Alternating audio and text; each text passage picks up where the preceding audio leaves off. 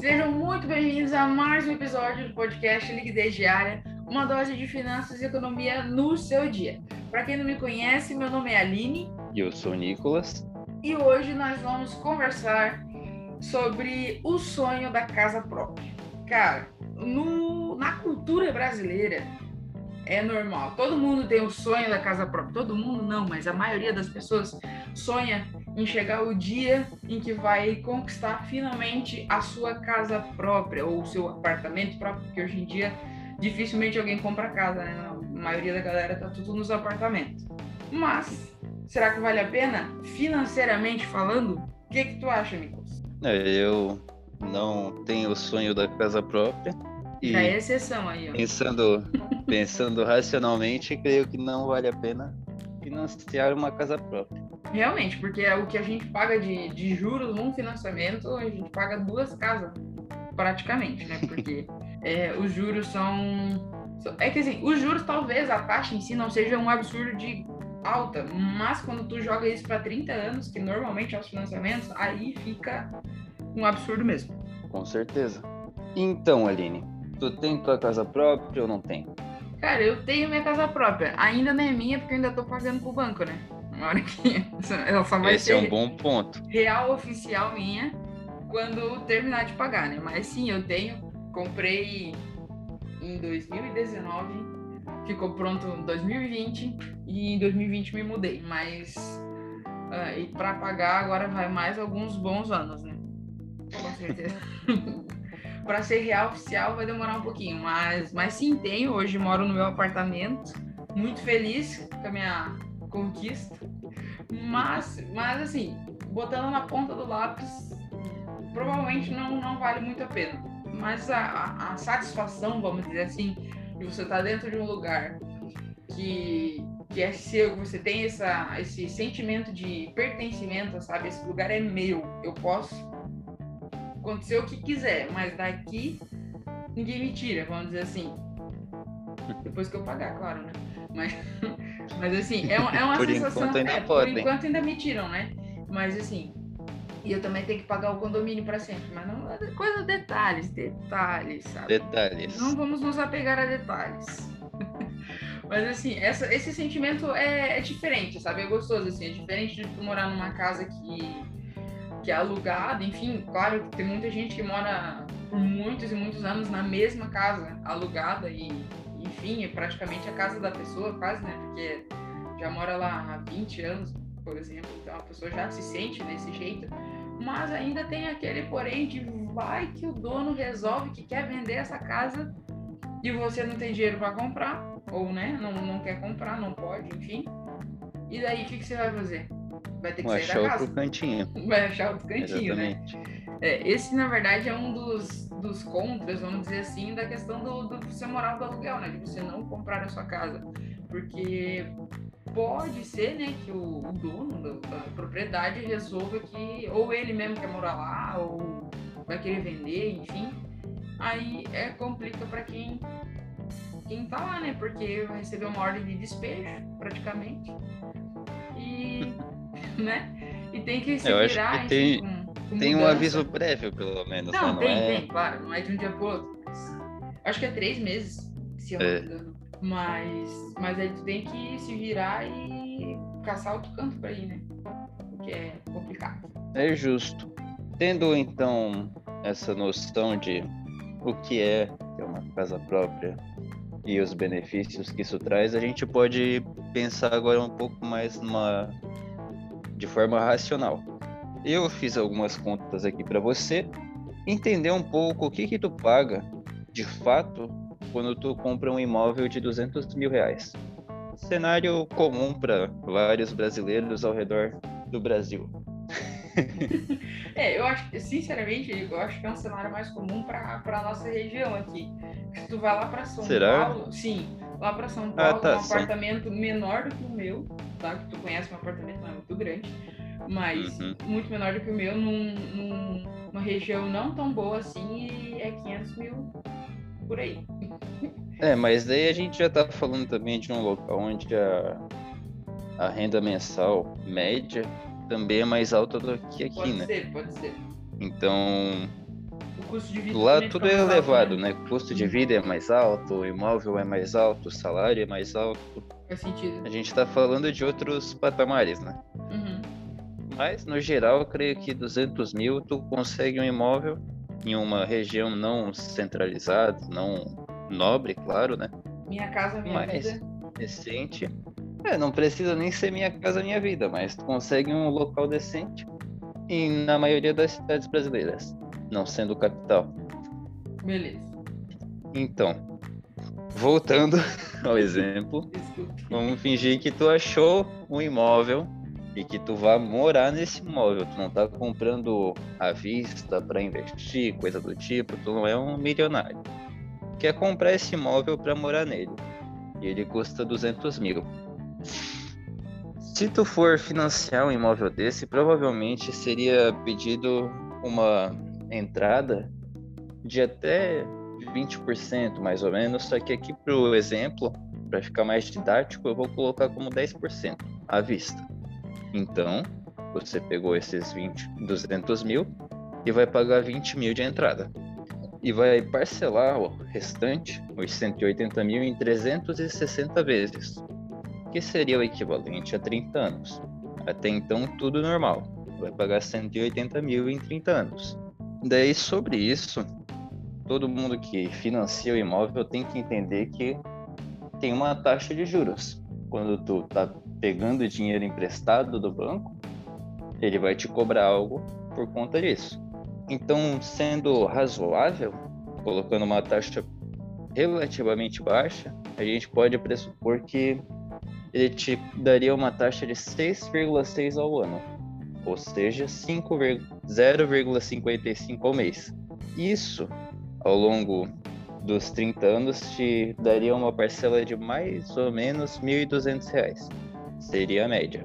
Então, se colocar tudo isso na ponta do papel e fizer os cálculos, no fim desses 30 anos, tu teria pago mais ou menos 400 mil no imóvel de 200 mil.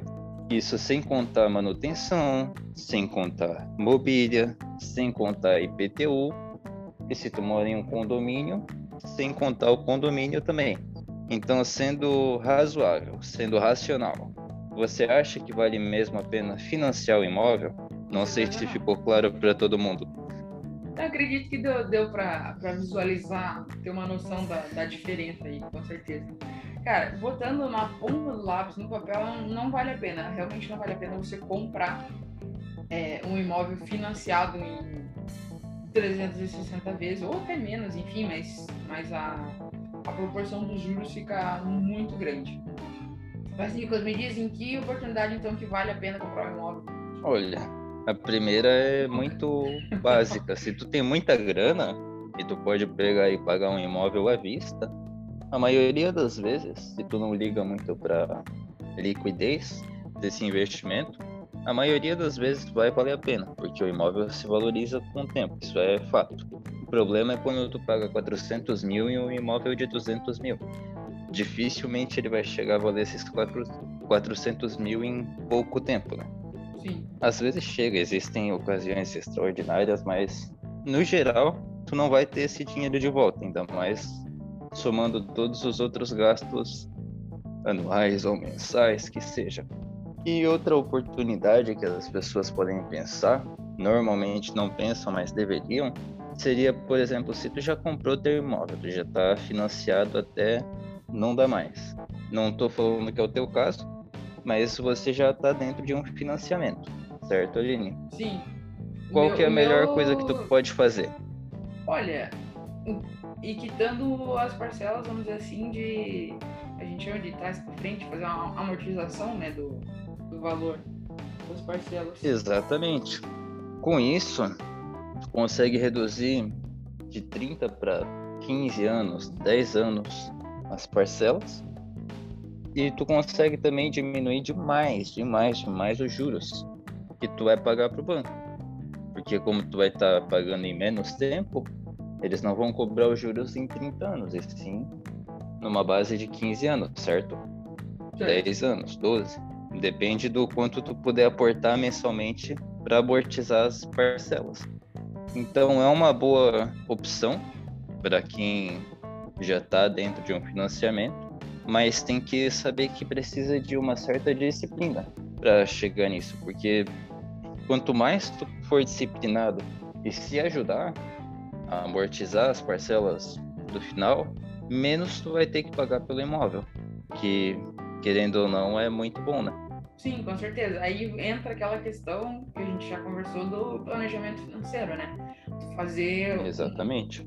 Organizar bem tuas finanças, teu orçamento, para fazer caber esse extra, vamos dizer assim, para conseguir fazer a amortização do valor e dar uma reduzida nos juros, né? Às vezes é uma boa opção também, é bem comum o pessoal fazer, de talvez não todos os meses ir pagando, mas juntar um valor montante e, tipo assim, uma vez por ano, você dá uma bolada lá para dar uma reduzida. Ah, sim. Muita gente usa o fundo de garantia entra também. Férias. Isso. O fundo de garantia. Ajuda bastante também. Férias nem sempre é recomendado, né? É, não. Depende do caso da pessoa. As férias, normalmente a gente recebe uma bolada, vamos dizer assim, nas férias, recebe mais dinheiro, mas é porque a gente recebe antecipado o salário do mês seguinte, né? Então, se eu pegar esse salário do mês seguinte... melhor seria um 13º. É, pode ser. Se eu pegar esse salário do mês seguinte e colocar junto para amortizar o apartamento, chega no mês seguinte eu não vou ter dinheiro para pagar o apartamento, né? Porque eu gastei. No outro banco toma. Exato. Não. Talvez não em um mês, mas já dá problema. Por isso que é importante o planejamento, né? A organização financeira em si. Para também não ficar passando aperto por conta dessas coisas, né? E sendo claro também, a gente não tá colocando esses valores aqui para assustar quem tem o sonho de ter a casa própria. Não, jamais. Muito pelo contrário. Isso aí é mais para a pessoa que deseja comprar um imóvel no futuro, ter em mente tudo que ela vai gastar com esse imóvel e como se planejar melhor para não gastar tanto.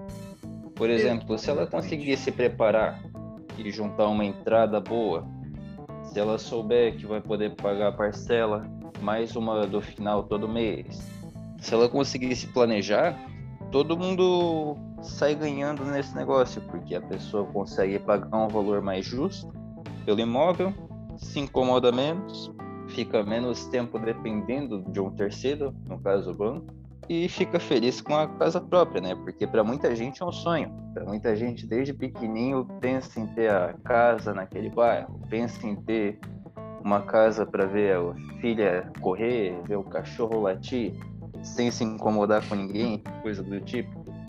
Então a gente não quer que tu se reprima porque não vale a pena financeiramente, porque às vezes a gente não tem o sonho de ser milionário, não tem o sonho de sair investindo em tudo. Então, se tu tem o sonho de ter a casa própria e não fazer outro tipo de coisa, não tem por que tu ficar se reprimindo também. Só tem que ter noção para também não se complicar ao concluir esse sonho, né? Não, com certeza.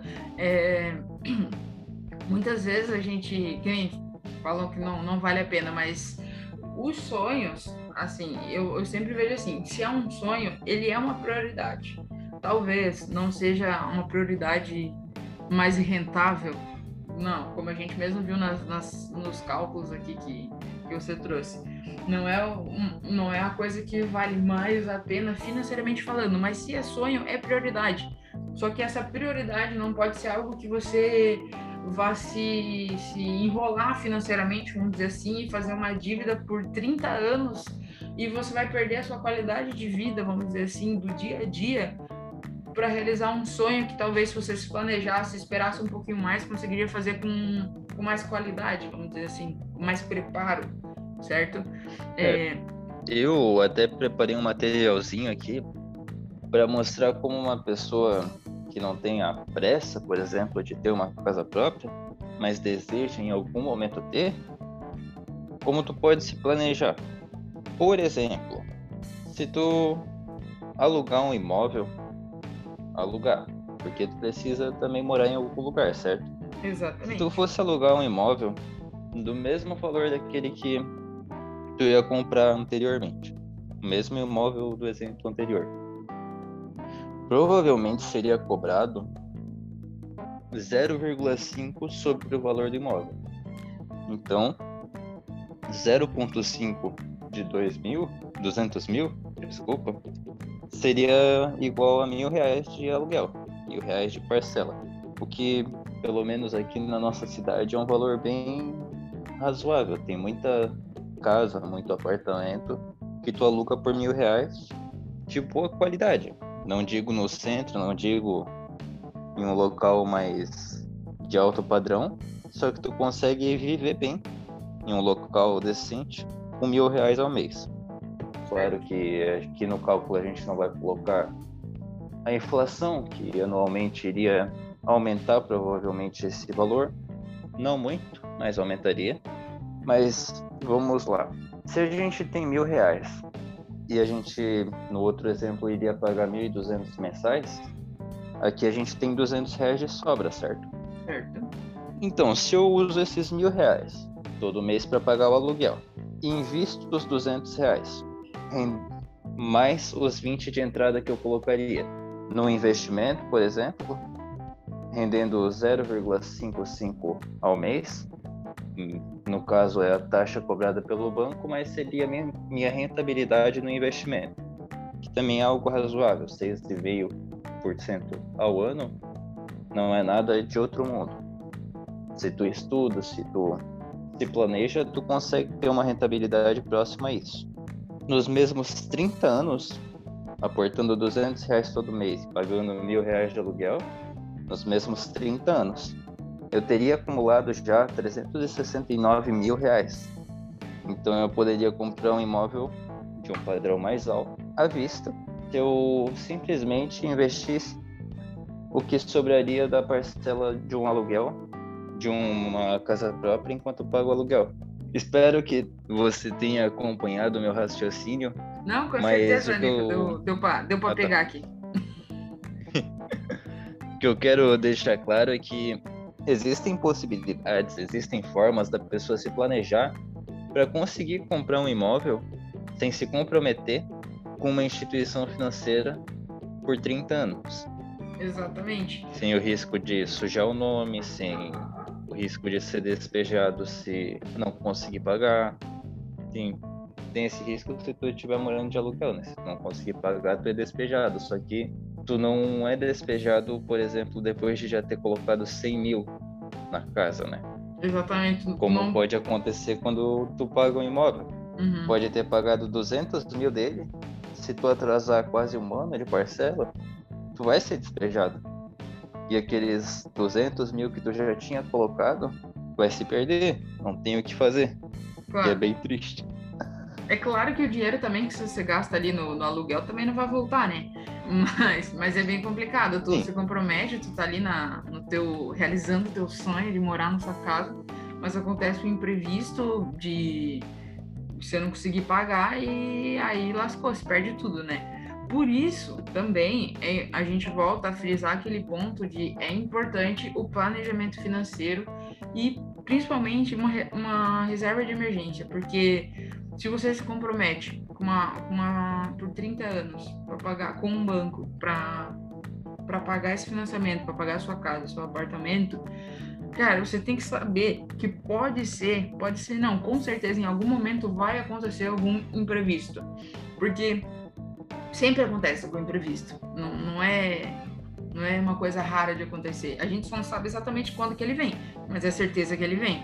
Então é importante a gente estar preparado para esses momentos, para não acontecer esse exemplo que o Nicolas deu, de você não conseguir pagar por algum motivo qual seja e ser despejado, aí você não tem mais a sua casa, você tem uma dívida gigantesca que você não estava conseguindo pagar.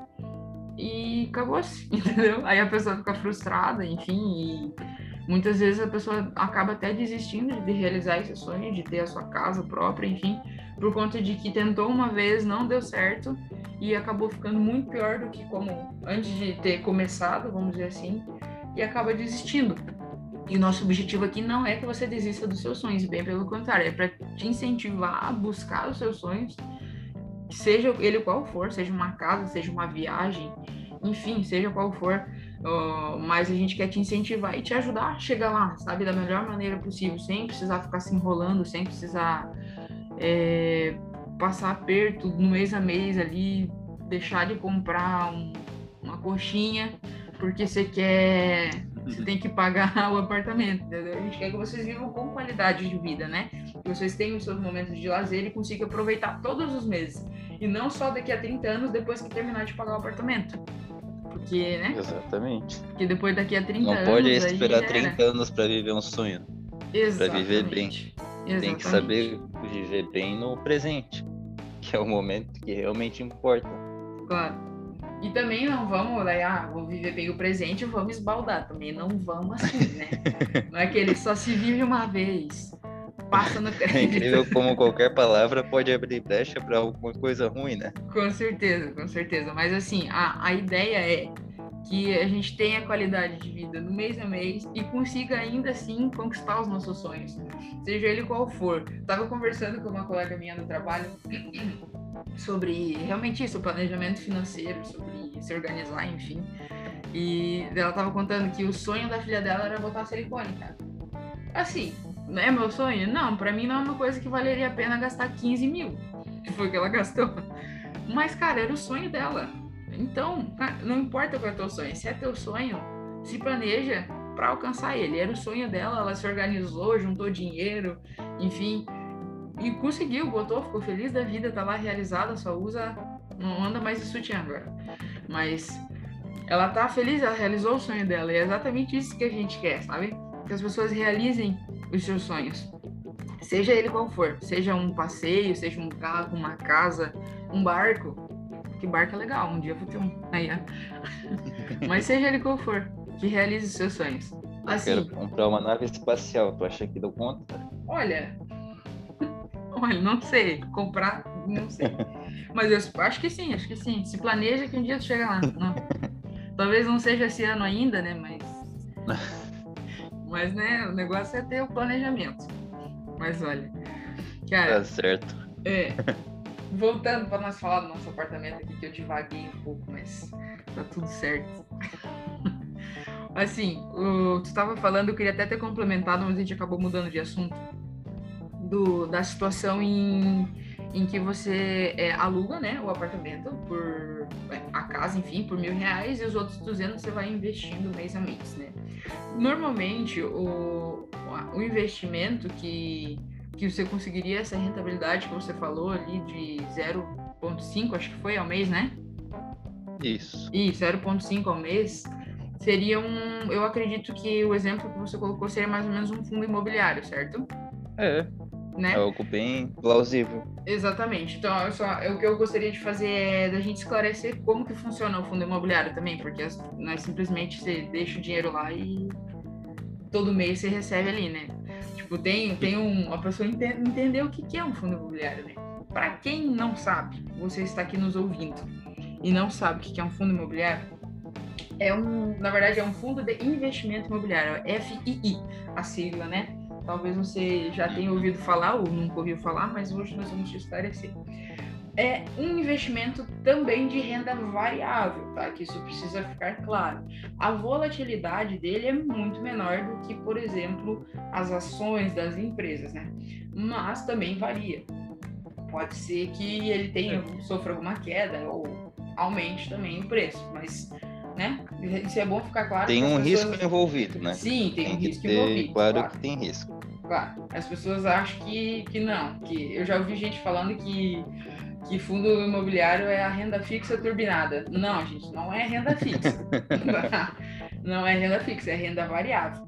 Mas assim como toda renda variável, ela varia, então pode ser que, né, dê algum problema. Mas considerando nos cenários normais, que é difícil dar muito ruim com o fundo imobiliário, a vantagem do fundo imobiliário é a seguinte, que você investe, ele é quase como você comprar imóveis, vamos fazer assim que eu acho que fica mais fácil de entender.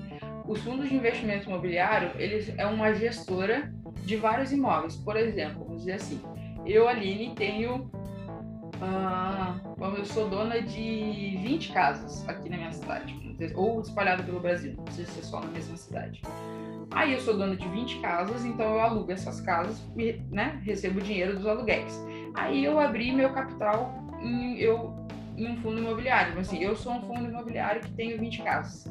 Então o Nicolas, que quer investir em fundo imobiliário, ele paga uma cota dessas 20 casas, que depende do valor daí, tá? Isso varia muito. Tem fundo imobiliário de R$10, tem fundo imobiliário de R$5.000. Varia muito, mas enfim, os normais, assim, que tem uma rentabilidade padrão, mais ou menos essa que a gente usou de exemplo, eles estão na faixa de uns R$90 ali, por ali, tem até mais barato, tá? Mas assim, R$90 a R$100, só para ficar mais esclarecido. E o Nicolas compra as cotas, então, minha, né, que eu sou gestora do fundo imobiliário. E todos os meses eu pago um aluguel pro Nicolas referente à quantidade de cotas que ele tem. Então, se ele tiver uma cota e o meu aluguel mensal é 50 centavos, então todo mês eu vou dar 50 centavos para ele, que é referente à cota. Se ele tiver 10 cotas, eu vou dar 5 pila para ele.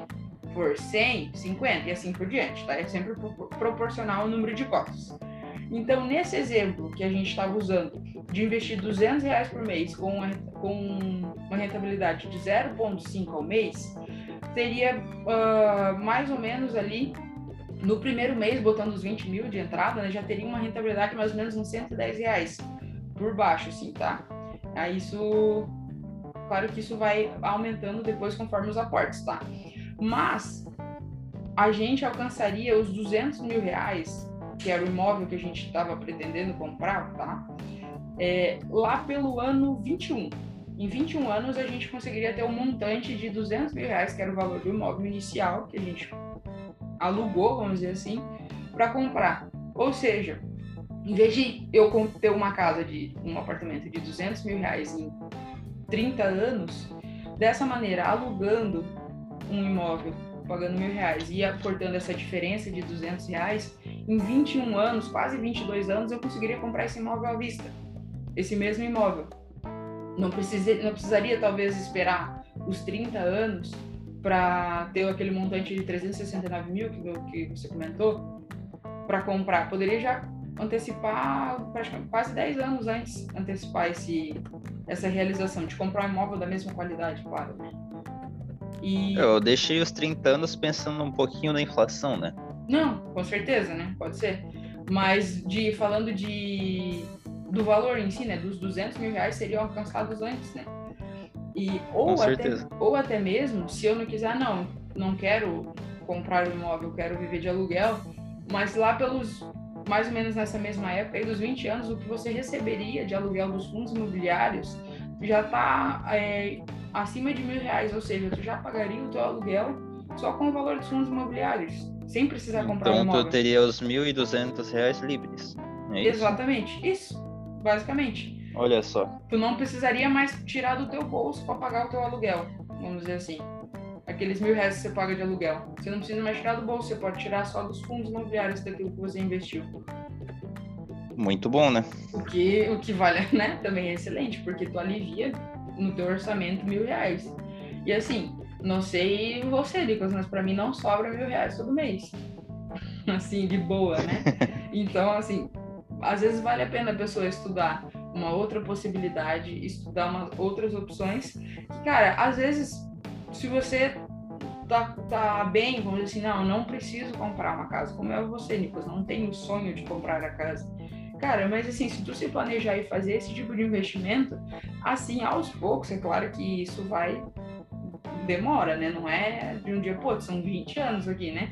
Mas enfim, aos poucos tu vai chegando na liberdade financeira, ao ponto de que tudo aquilo que você recebe, né, os seus dividendos, que a gente chama, que é essa parte que a gente recebe das nossos fundos imobiliários, das nossas ações, tu paga tuas contas, tu custeia teu custo de vida, vamos dizer assim. Sim. Né? Aos pouquinhos, é claro, né? Sendo sincero, ao longo de 20 anos eu não quero estar aportando a mesma coisa, né? Exatamente, né? A tendência é que a pessoa estude. Vai longe. Com certeza, a tendência é que a pessoa estude, se qualifique e com isso acabe ganhando mais e poderá daí investir mais, né? Sim, com certeza. Então esses 20 anos podem ser facilmente cortados pela metade. 10 anos, com certeza, com certeza. Pois é, o que a gente está tentando trazer aqui, pessoal, é outras possibilidades, sabe? Abrir um pouquinho a mente de vocês para saber que, cara, que existem outras maneiras de você acumular patrimônio também, que não seja só comprando casa, só comprando imóveis, ou enfim, você consegue ter uma liberdade e acumular, vamos dizer assim, patrimônio de outras maneiras, né? Não só também em ações, não só também em renda fixa, como a gente também já comentou aqui, mas existe também o mundo dos fundos imobiliários, cara, que você vai receber todos os meses uma porção, uma parte ali de aluguéis, e não necessariamente são de imóveis residenciais, tá? Foi o que eu usei de exemplo, mas existem muitos outros tipos, tem fundos imobiliários de shoppings, de escritório, de lajes corporativa, tem de galpão, logística. Cara, tem de muito, tem fundos que investem em outros fundos, tem muito tipo, é um campo muito vasto, tá? De opções. E assim, vale a pena você dar uma estudada e entender qual que faz mais sentido para você, né? O que faz mais sentido. Eu, por exemplo, eu comprei meu apartamento, como a gente comentou no começo. Eu tenho meu apartamento, estou pagando, mas eu também invisto em fundos imobiliários, porque eu pretendo daqui a alguns anos, com o meu investimento em fundos, eu conseguir custear a minha qualidade de vida, pagar o meu apartamento, pagar as minhas contas, e com aquilo que eu trabalhar, eu posso talvez investir mais, ou posso dedicar a outras coisas, que realizar outros sonhos também, né? Outras prioridades, posso viajar, enfim, fazer o que quiser. Porque a partir do momento que você não depende do seu emprego para pagar as suas contas, aí você faz o que você quiser, meu querido. Se quiser continuar trabalhando, show. Não quiser, show também. Cada um com seus objetivos, claro, né? Mas só de... Poder ganhar dinheiro lá do Caribe. Exatamente, né? Você vai lá passear pra onde você quiser e tá lá todo mês pingando os trocadinhos do fundo imobiliário. Trocadinho não, trocadão, né? Pingando lá todo mês. É algo a ser estudado, não é assim também simples, eu tenho apartamento, não vale a pena, vou vender, vou botar tudo em fundos. Tem gente que faz isso. É muita calma. Né? Tem gente que faz. Eu estou te recomendando fazer isso? Não estou. Mas não significa que talvez para você não faça sentido. Mas é que a gente tem que analisar, cada caso é uma situação, né? Vamos com calma também, não dá pra gente se empolgar e... joga tudo pra cima e bota tudo em fundo. Cada pessoa tem um risco diferente, cada pessoa tem uma vivência diferente, cada pessoa tem um objetivo diferente, né? Exatamente. Então não é geral. Cada pessoa vai ter que pensar, colocar na ponta do lápis, refletir sobre si mesmo, para poder tomar uma decisão com mais propriedade. Exatamente, até porque o fato de você morar de aluguel pode ser que as pessoas talvez não morar o resto da vida, né, de aluguel, vamos dizer assim, ou enfim, morar até conseguir comprar o imóvel ali pelos investimentos. A pessoa tem que entender que ela mora num local que pode ser que a qualquer momento ela tenha que sair, né? Às vezes a gente investe na casa, enfim, ou no apartamento que a gente mora, faz os móveis planejados, faz o jeito que tu sonha de ter, e talvez tenha que deixar tudo isso para trás. Diferente de se você mora em algo que é seu, que talvez daí você monta do jeito que você quiser. Se quiser desmontar e montar de novo, você monta, entendeu? Claro que apartamento não, né? Porque não dá pra... Eu não posso mudar muita coisa aqui de estrutura, né? Só a questão dos meus móveis em si. Mas é tudo uma questão de você analisar o seu perfil, o que faz sentido para você. Né? E de ponto de vista também, né? Sim. Quando tu falou que a qualquer momento tu pode mudar, por exemplo, se eu tô morando de aluguel e eu decido que quero morar na Nova Zelândia, tchau, em um mês eu ajeito as coisas, tá tudo tranquilo. Já a pessoa que tem um financiamento, tem muita coisa para pagar ainda, tem muita dívida por aqui. É mais complicado ela simplesmente decidir que quer sair do país. Exatamente. Até porque ela não consegue vender o imóvel em um mês, ou não consegue quitar a dívida em um mês. Tem vários poréns aí no meio, né? Então, com querendo certeza. Ou não, uma pessoa sem um financiamento gigantesco é muito mais livre para fazer o que quiser, para empreender, para fugir, para... Enfim. Sei lá, o que der na cabeça. Exatamente. Porque... se eu quiser decidir na hora que eu vou embora e quiser vender tudo, para eu conseguir vender um pouco mais rápido, que também não vai ser muito rápido, mas um pouco mais rápido, eu tenho que baixar muito o preço das coisas. Então, talvez não valha a pena. Tudo aquilo que eu desprendi, que eu para pagar o apartamento, vou vender pela metade do preço, ou às vezes, não metade, mas tipo, com um baita desconto para conseguir vender logo. Sendo que, como você falou, se eu moro de aluguel, eu só encerro o contrato, se tiver multa, paga a multa, mas né? E se ajeita e vai, vira as costas e sai correndo. Mas, né? É diferente. Claro que isso tudo, como a gente falou, cada um, entendeu? Cada um tem a sua vida, sabe o que faz sentido para você, o que é melhor. A ideia realmente era o quê? Trazer opções para vocês, que vocês possam entender e abrir a mente para opções diferentes. Claro que dinheiro não é tudo, a gente está falando de tantos mil, enfim, dinheiro não é o fim das coisas, na verdade é o meio que a gente tem para alcançar nossos sonhos. Como eu já vi várias frases, dinheiro não traz felicidade, mas compra a viagem dos seus sonhos. Ou seja, não é só o dinheiro, só ter dinheiro em si, ou só investir o dinheiro em si. O negócio é o que você faz com esse dinheiro, né? Quais são os sonhos e as conquistas que você tem por meio do dinheiro. Porque hoje em dia ninguém faz nada sem dinheiro, né, gente? Tudo tem a ver com dinheiro. Eu acho que depois dessa frase motivadora a gente pode encerrar. Pode ser também. Deixar o pessoal refletindo, né? Pode ser, com certeza. Eu acho que tu tem que virar coach, Aline.